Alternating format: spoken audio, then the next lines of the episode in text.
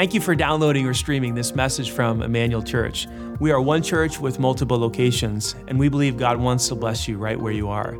In a few moments, you're going to hear some practical teaching from God's Word that I believe will be inspiring and relevant to your life. First, though, if you haven't yet experienced Emmanuel Live, we encourage you to go to our website, eclife.org, to check out our service times and locations so that you can experience Emmanuel in person or through our online campus. If this message blesses you and you'd like to support the ministry financially, again, you can go to eclife.org and click on the Giving tab and choose Online Campus at your campus. Thanks again for joining us today, and we hope this message will be an encouragement to you on your spiritual journey. Hey, super quick, if this is your first time at any one of our locations here at Greenwood, at Franklin, at Banta, Garfield Park, or your first time joining us online, we want to welcome you. Can we give it up for all of our first time guests today? Thank you for accepting someone's invitation and joining us today. Hey, if you're not brand new, welcome back. Uh, we're in a series right now called The Ultimate Guide. We're going to jump into that in just a moment. Before we do that, I just want to reflect a little bit on what I was feeling there just uh, during that last song. Maybe some of you are feeling it too as well. I remember as a little boy growing up, I had two older brothers, and so we all uh, shared a bedroom with one brother. We had bunk beds, and my other brother was in the other room. But before we would go to bed every night uh, when we were little, my mom would come into our bedroom and she would talk with us. And then before she would leave, she would literally get on her knee and she would have a prayer time with us.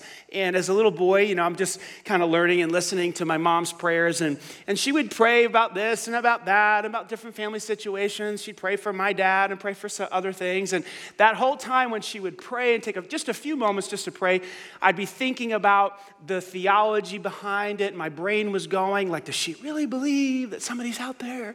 You know, like God is really. And then I, I came to I came to have a, a similar belief. And every time she would pray, a little bit of her faith would transfer to me and it would encourage my faith. And as she would talk to Jesus, then I would start talking to Jesus. And here, all these years later, now I'm in, in my 40s and I'm still talking to Jesus because my mom talked to Jesus. And now today, it just blows me away that not only, not only am I talking to Jesus, but I'm talking to you about Jesus.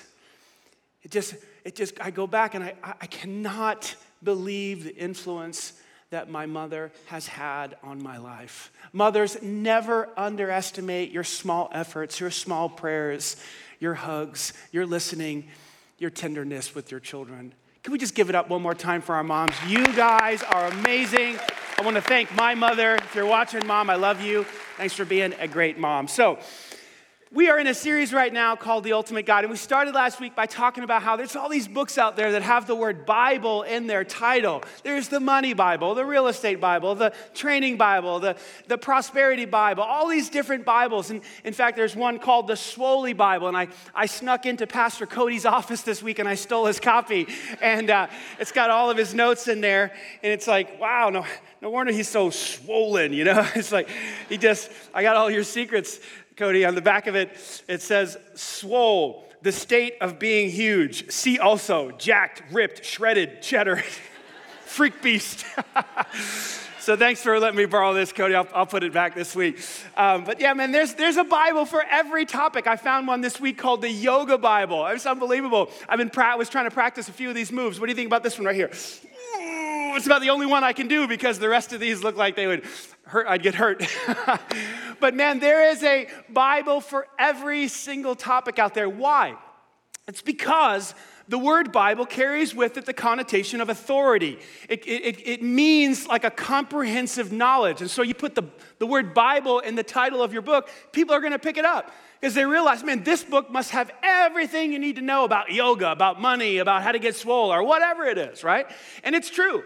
This book, the actual Bible, is a comprehensive knowledge of life, of God, of you, of your heart, of relationships, how to do sexuality, how to do friendship, how to parent if you're a parent today, how to do a marriage if you're married today.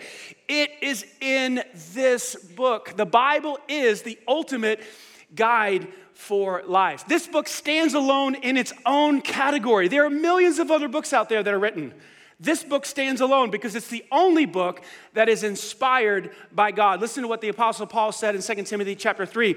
All scripture from Genesis to Revelation, from the beginning to the end, is God-breathed and is useful for teaching, rebuking, correcting, and for training in righteousness. That simply means that this book shows us what's right, what not right, how to get right, and how to stay right. It is a lamp unto our feet and a light unto our path. Why would we do a series on this book? Well, it's real simple. There's a lot of confusion out there today.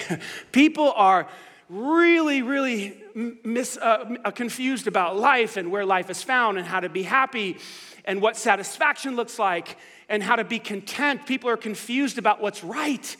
Today in our society, people are being taught that, that what is wrong is right and what is right is wrong. What's up is down and what's left is right. There's so much confusion out there today. And people, you can see the evidence of it.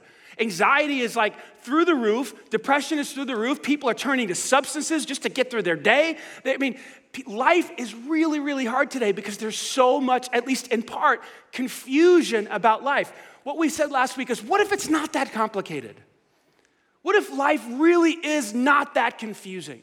What if this book really does have the answers in it? What if, if we opened up this book and actually did what it said, what if we could find life the way it was meant to be lived?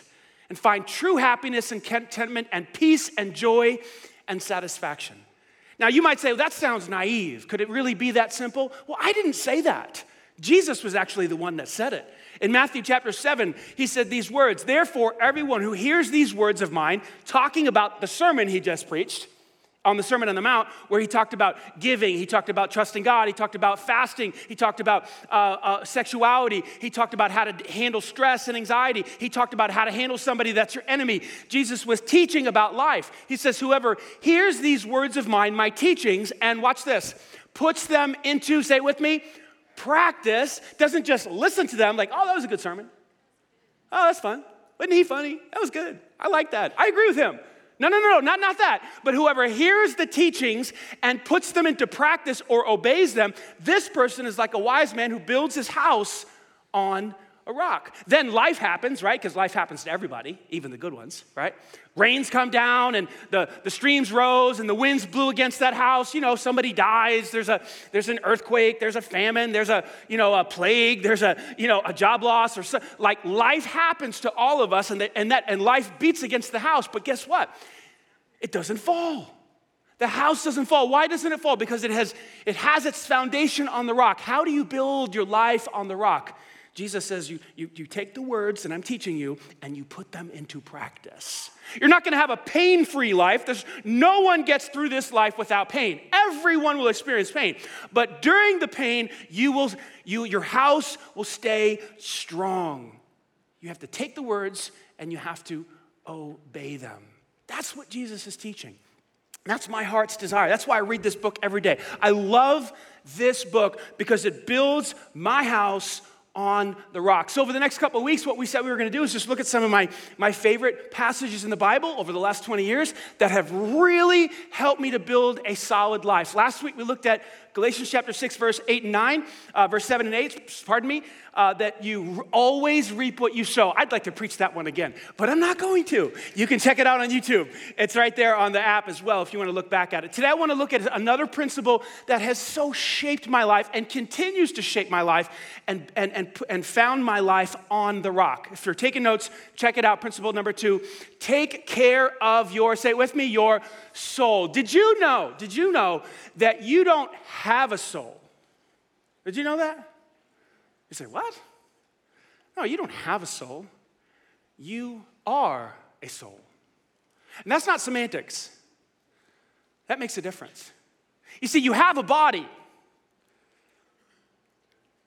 You're not your body, you have a body.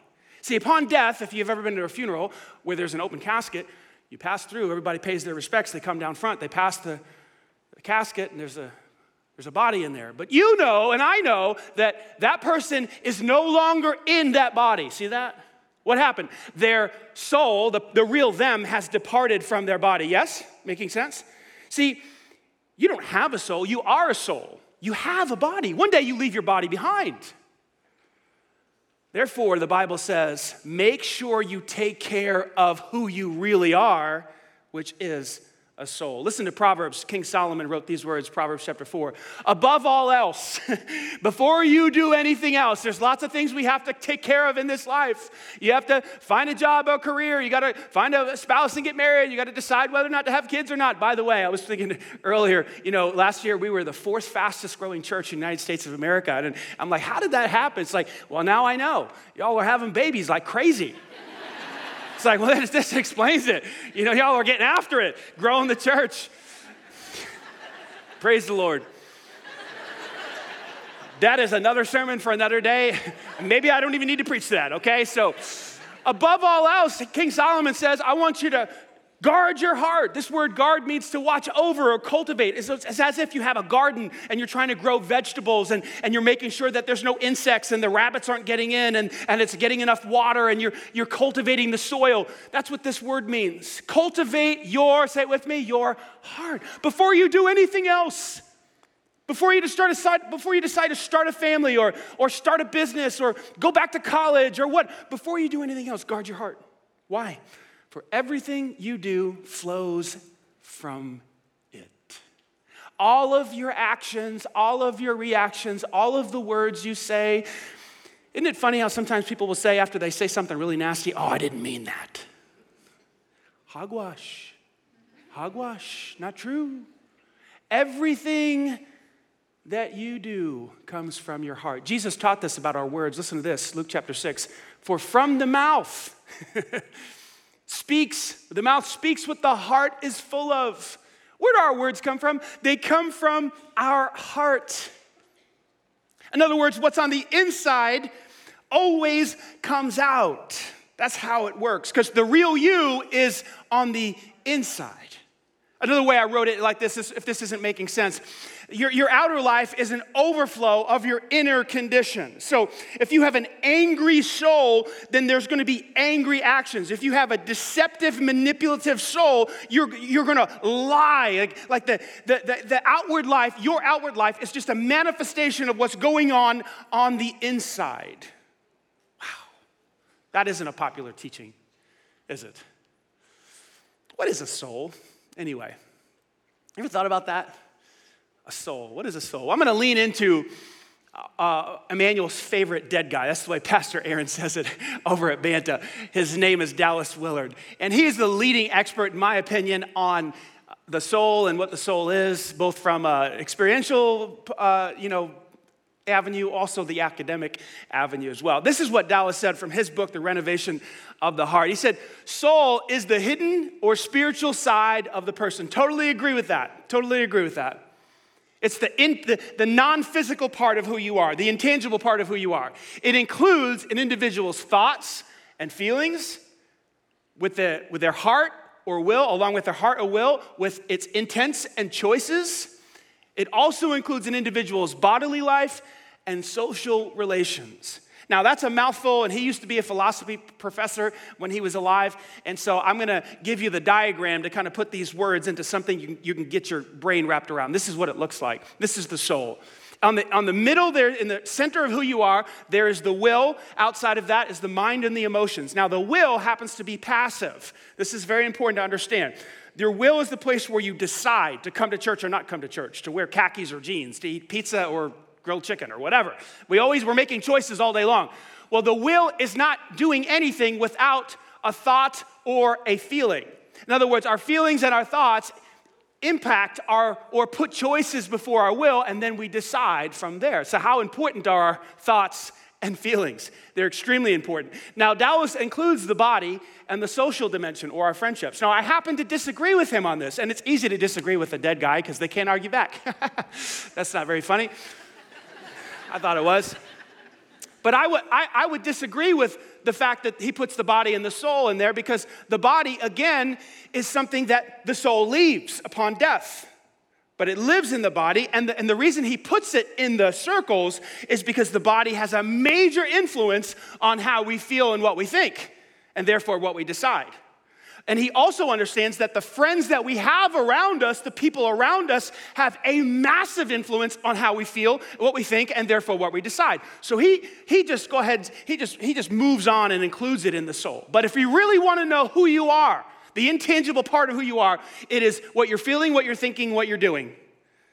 And that part of you is non physical and it departs from your body upon death. Now you have a full understanding of your soul. Isn't that fun? now we got to figure out how to make the thing work right. Here's what Jesus said about the soul. Listen to this in Matthew chapter 16.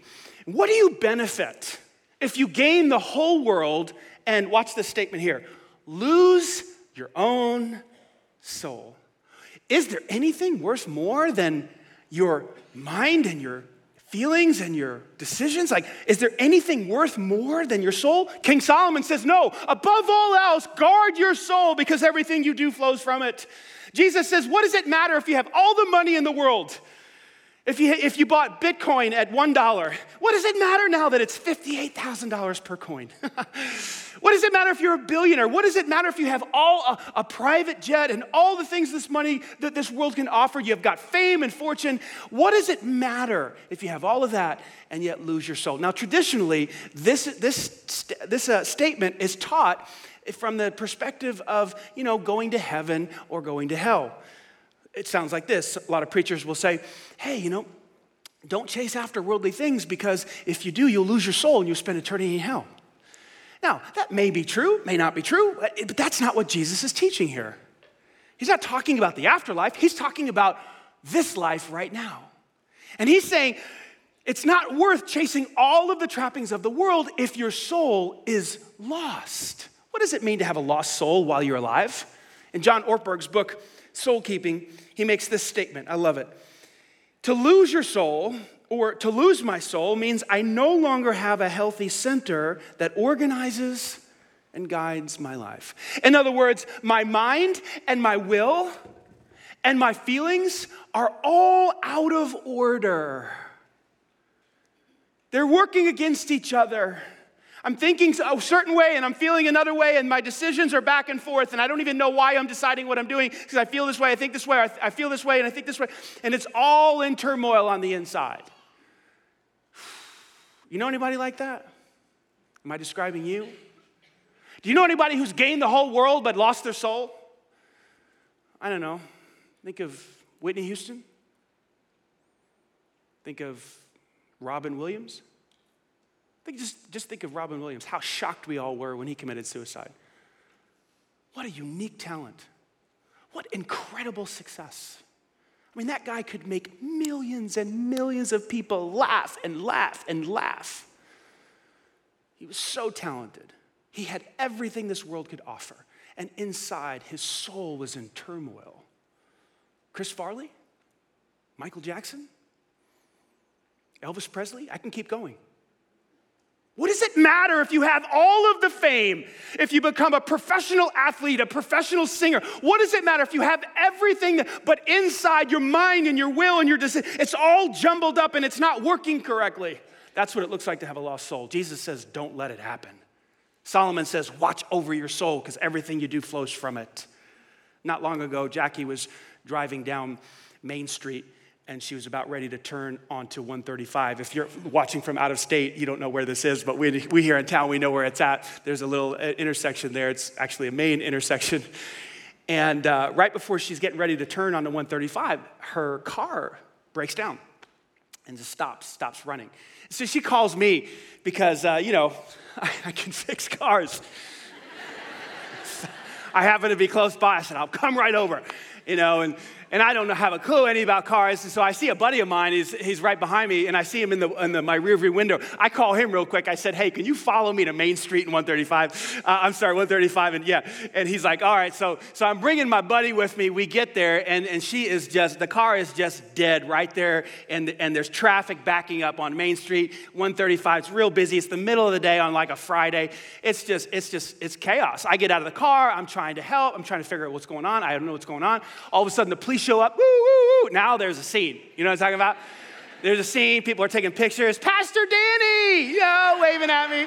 It's like, now is not the time. I cannot pray for you. You know, just keep moving, keep moving. And, and so the police officer tries to get the car started, and, and he can't get it started, so we got to call the wrecker, and we're just waiting there, and there's nothing you can do. And, and, here, and so then they get there, and they, they drag the, the, this car, this beautiful car. This is like a Buick Enclave. It's be- beautiful car on the outside, like just gorgeous, gorgeous car. but the engine won't work. What good is it? This is what Jesus is saying. What good is it if the outside looks all shiny and new and beautiful, but the engine breaks down? Don't let it happen. There's nothing more important in that car than the engine. There's nothing more important in your life than the condition of your soul. You hear what I'm saying? That's what Jesus is saying. What does a lost soul look like? In your notes, in your notes, I wrote it like this. A, lost, a soul is lost when its parts are out of alignment. When your mind and your emotions, they're not working right. You're not thinking like God, you're not feeling like God, therefore you're not deciding like God. The inner parts of your soul are working against God, and therefore they're working against, you're working against yourself. And, and the, the feelings that you have in this condition are guilt and shame and regret. Anybody living with those three things? Guilt, shame, and regret. Why did I do that? I can't believe this. I knew better. You're not alone. The Apostle Paul went through a phase like this, one of the most godly people to ever live. He wrote about it in Romans chapter 7. Listen to these words. Tell me if these words don't connect with you or if you don't resonate with them. He says, I don't really understand myself. For what I want to do, I want to do what's right, but I don't do it. Ever been there? Instead, I do what I hate. What's wrong with me? My mind is telling me to do the right thing, and yet my feelings are telling me to do this other thing, and so I decide to do the wrong thing instead of the right thing, and I know better. Guilt, shame, regret. Verse 19, he says this I want to do what is good, but I don't.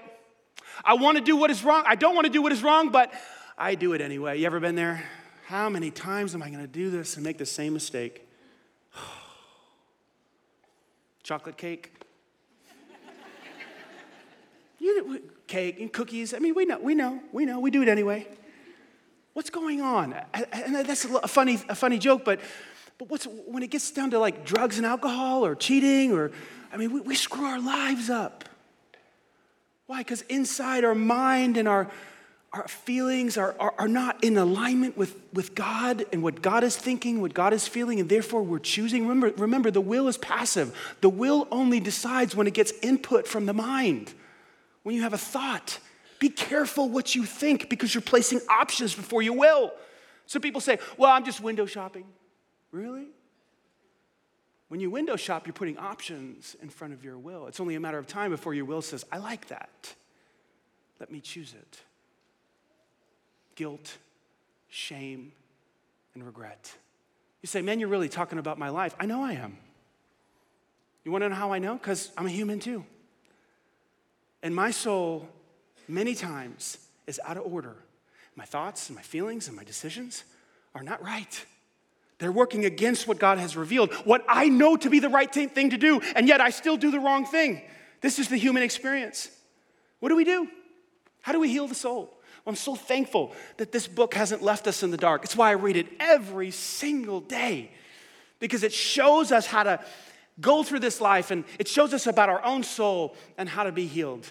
I want to look at one particular passage in Mark chapter 12 where Jesus reveals how to heal the soul. Somebody comes to Jesus in Mark 12 and says, Of all the commandments, Jesus, which one's the most important? There's like 614 of them. And maybe he was just talking about the 10 commandments. So maybe he's saying, you know what, out of the 10, which one's the number one? Jesus says the most important one. Let's go back to Deuteronomy chapter 6. Hear, O Israel, the Lord our God, the Lord is one. He's quoting from the Old Testament. Watch this, ready? Love the Lord your God with all your, say with me, your heart, with all your soul, with all your mind, and with all your strength. And then he says there's a second commandment that's similar to it love your neighbor as yourself. There no, there's no commandment greater than these. What is the answer here? What is Jesus saying? Why is loving God with all your intangible, non physical parts, why is that the most important thing in life? Why is that the most important commandment? Here's the answer in your notes. If obeyed, loving God would heal your soul. That's why it's the number one commandment. Because it would reorder your soul. Put the pieces back together. It would fix the engine. It would make the soul, your soul, work the way it's supposed to work. It would get your mind and your will and your emotions all working in harmony with God's will. You see, moms, you know this. You know what loving, what, it means to love. You've got kids, and um, you, know, you understand that, that love is at, at the base level, uh, at the root is doing what's best for somebody else. You get that. That's what love is. Love is not necessarily feeling good about your kids because sometimes you want to strangle them and lock them in a dark basement for a week. Amen, mothers? I'm not trying to be dark. I'm just saying sometimes you don't feel very good about your kids because they're psycho. They're just absolutely psycho. Okay? Just being honest. But, at, but even after you know you have these negative feelings about them, you still love them and you still want to do what's best for them. Love, love, biblical love is not always feeling good about somebody. If that were true, Jesus could never have said, Love your enemies. Nobody feels good about their enemies. They want to kill their enemies. Jesus says, Love them, which means do what's best for them. So, moms, you know what it's like to love. You do what's best for your kids. Biblical love is doing what is best for another person. So, what does it mean to love God? With all your heart, mind, soul, and strength. Here's what it means. Ready? Watch this. To commit your mind, your feelings, and your will to doing what is best for God. Now, if you will buy that idea, it'll change your life. Here's why because it will realign your thoughts, your feelings, and your will around what is best for God. See, the reason we're screwing our lives up is because we're not thinking what's best for God, we're not feeling what's best for God, and we're not doing what is best for God. We're thinking and feeling what's best for us, what's best for my life, what's the most comfortable thing, what's the most pleasing thing. And then we make choices that screw everything up. Poor choices come from a disorganized center. You see, when the mind and the will and the emotions are out of whack, they're out of, they're out of alignment from what God wants for our life. But once you decide to love God, and commit to do what is best for him, you start to think like him, you start to feel like him, and therefore you start to do things like he would do them. See, in your notes, I wrote it like this Loving God brings your soul into alignment with God's will or what God wants. Years ago, there was a little bracelet that came out called WWJD. Remember these? What would Jesus do? Fantastic idea. The only problem is strapping this onto your wrist doesn't make you do what Jesus did. and we all found that out after we strapped it on our wrist. We're still jerks. but we got the bracelet on. it's like, no, if you really want to do what Jesus did, you actually have to love God with all your heart, mind, soul, and strength. You actually have to reorder your soul around what's best for God. That takes a long time, folks. I wish I could zap this into you. I really could. I wish I could pray a prayer over you and everyone would decide to love God with all their heart, mind, soul, and strength, and their soul would be reordered around what God, what's best for God. And we would start to experience the abundant life that Jesus Christ gave, came to give us. I can't, because it doesn't work that way. It's a process of realigning all of the inner parts of our body, all the inner parts of our soul around what is best for God. Sure, wear the bracelet if it helps you to think and feel and therefore decide like God. But this is more of a decision that you and I have to make every single day. Jesus said it like this one time Above all else, seek the kingdom of God. First things first, seek the kingdom of God. And all these things will be added unto you. What was he saying? Was he saying something different from love God with all your heart, mind, soul, and strength? No, he's not saying that at all. He's saying dedicate your life to seeking what is good for God. That is what it means to love God. It's the same command. Matthew chapter 6, verse 33.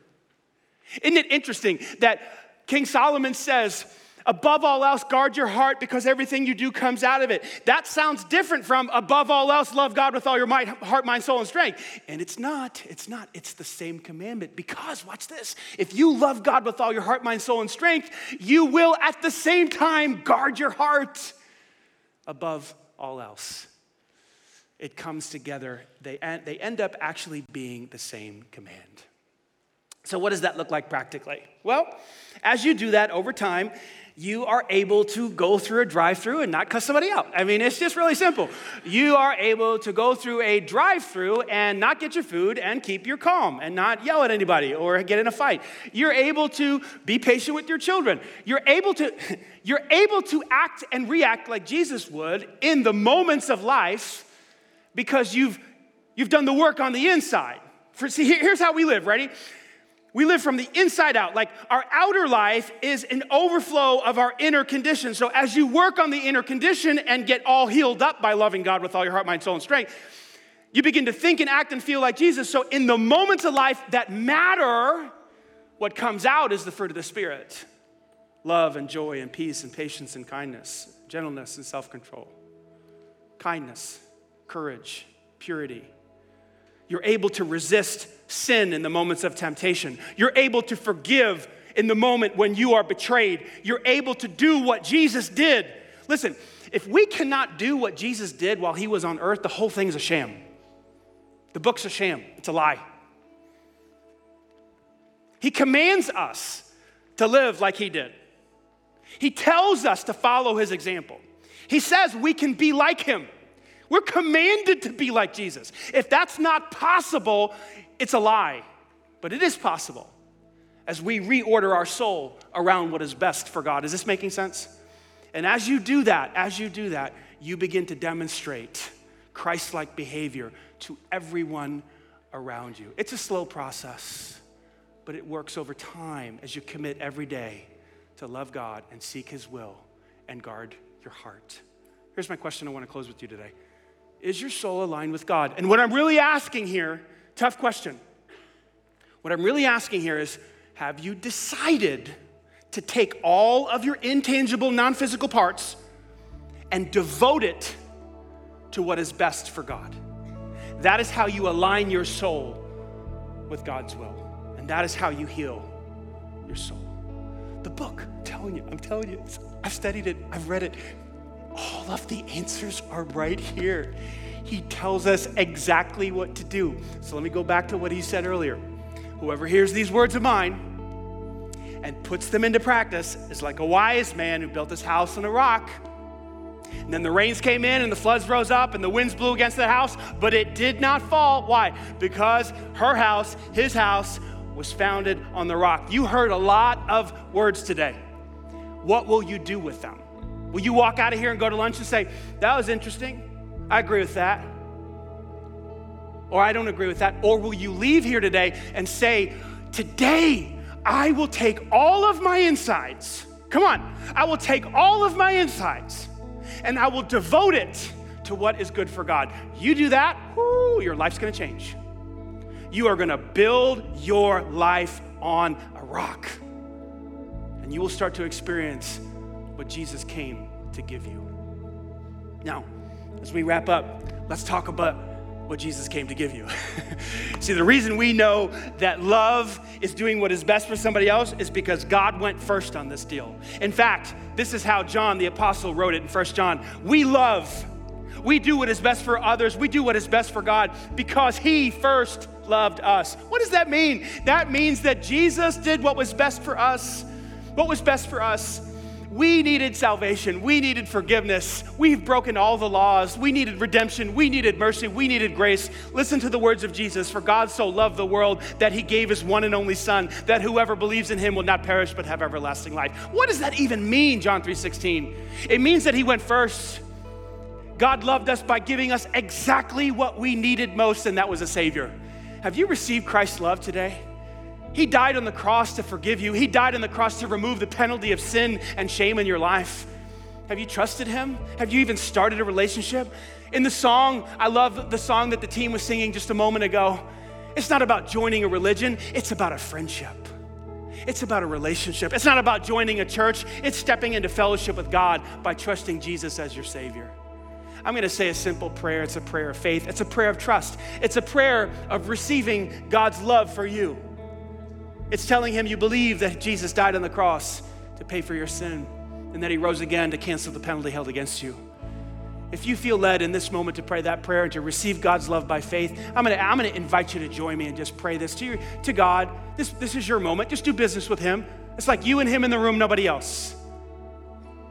Maybe you're watching from home. You and Him in the living room, nobody else. Do business with God. Trust in Him today. Tell Him you believe in Him. Take these words and make them your own. Dear Jesus, thank you for loving me. Thank you for dying on the cross for my sin, for rising again to cancel the penalty that was held against me. I ask you to be my Savior. Cleanse me, wash me of my sin. Make me a brand new person. I receive your love and your grace and your forgiveness today. From this day forward, teach me to love you with my soul, my mind, my feelings, my will, my friendships, my body. I take all of who I am and I dedicate it to doing what is best for you. Heal my soul. Put the pieces back together. I pray this in Jesus' name. Amen. If you just prayed that prayer, our church wants to celebrate with you, don't we, church? Amen. Come on, nice and loud. If you trusted in Christ today at one of our locations, we'd love to get you started with a little box we've called our saved box. Inside this box, there's a Bible. We want you to start reading that. Uh, there's some information about baptism, getting connected to the church, and there's also a coffee cup in here to, to say congratulations. If you're at one of our physical locations, you can text the word SAVE to 65248 and pick one of these up at the information desk in the lobby. If you're watching online and you trusted in Christ today, you can text the word SAVE to 65248 and we will send one of these to you in the mail. One more time, church, can we give God glory? Amen. Hey, really quick before we get out of here, I know it's Mother's Day, and moms, you're awesome, okay? You're just awesome. And I just want to give you a little love today. Uh, I know it's really tough to be a mother today in our world, and you need a lot of courage, you need a lot of strength, a lot of perseverance.